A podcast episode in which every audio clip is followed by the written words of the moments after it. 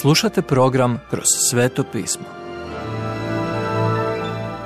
Poštovani slušatelji, dobrodošli u radio program Kroz sveto pismo.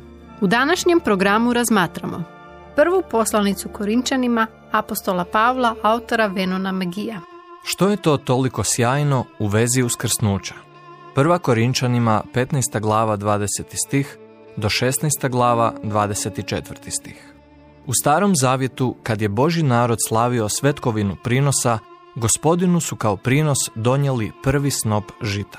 Bilo je poput pologa koji je obećavao da će doći još više. Kad se Isus vratio iz mrtvih u proslavljenom tijelu, nazvan je prvim plodnim prinosom. Treba doći još uskrsnuća, uključujući i vaše ako ga poznajete kao svog spasitelja. Dokaz vašeg spasenja bit će kad vas Isus uskrisi iz smrti. Jednog će dana Isus svako svoje dijete podići živog na noge. Ova nas činjenica ohrabruje da guramo dalje. Ako nismo uvjereni da je naš vječni život zajamčen Isusovim uskrsnućem, tada bi naša vjera trebala biti bezvrijedna. Što je to smrt?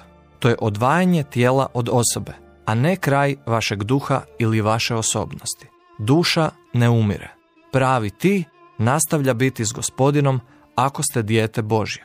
Tijelo prelazi iz praha u prah, ali ono stvarno ti nastavlja. Kad se pridružite Kristu, imate nadu uskrsnuće u tijelo koje nikada neće umrijeti i koje će biti s njim zauvijek. Čudnovatost života je veća od čudnovatosti smrti. Tijelo koje je dano Adamu uvijek je bilo podložno smrti, no naša uskrsla tijela nikada neće umrijeti. Pavao kaže da je sve ovo misterij, nešto što nije bilo otkriveno u starom zavjetu, ali je sada otkriveno u novom.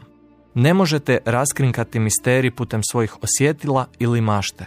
Samo ga Bog može otkriti. Misterija je sljedeća. Ne idemo svi kroz vrata smrti, ali umrli ili ne, ipak se morate promijeniti. Prije nego što bilo tko od nas može ući u Božju prisutnost, moramo se promijeniti. I to će se dogoditi u jednom hipu, u trenu oka. Uz Isusovu posljednju trubu, mrtve će pozvati u život da nikada više ne umru. Ovdje smo toliko ograničeni. Kad bismo išli u nebo s tim starim tijelima, propustili bismo polovicu onoga što se događa. Trebat će nam nova tijela i zato treba da se ovo raspadljivo tijelo obuče neraspadljivošću i da se ovo smrtno tijelo obuče besmrtnošću. 15. glava, 53. stih. Isusova pobjeda guta smrt. Ovo je prava pobjeda Isusovog uskrsnuća. Pobjedio je smrt. Smrt je izgubila svoj žalac, grijeh više nema moć nad tobom. Budimo iskreni, nitko ne voli razmišljati o umiranju, ali Isus Krist je krenuo niz taj put ispred nas. Prošao je kroz vrata smrti za vas i kaže vam, ja sam tvoj pastir. Zapamti, ja te ne vodim samo kroz život, već ću te provesti i kroz sjene smrti. Odvest ću te u vječnost. Pa poput malog djeteta koje se boji, stavite ruku u njegovu ruku, probodenu čavlima, i pustite ga da vas odvede na drugu stranu.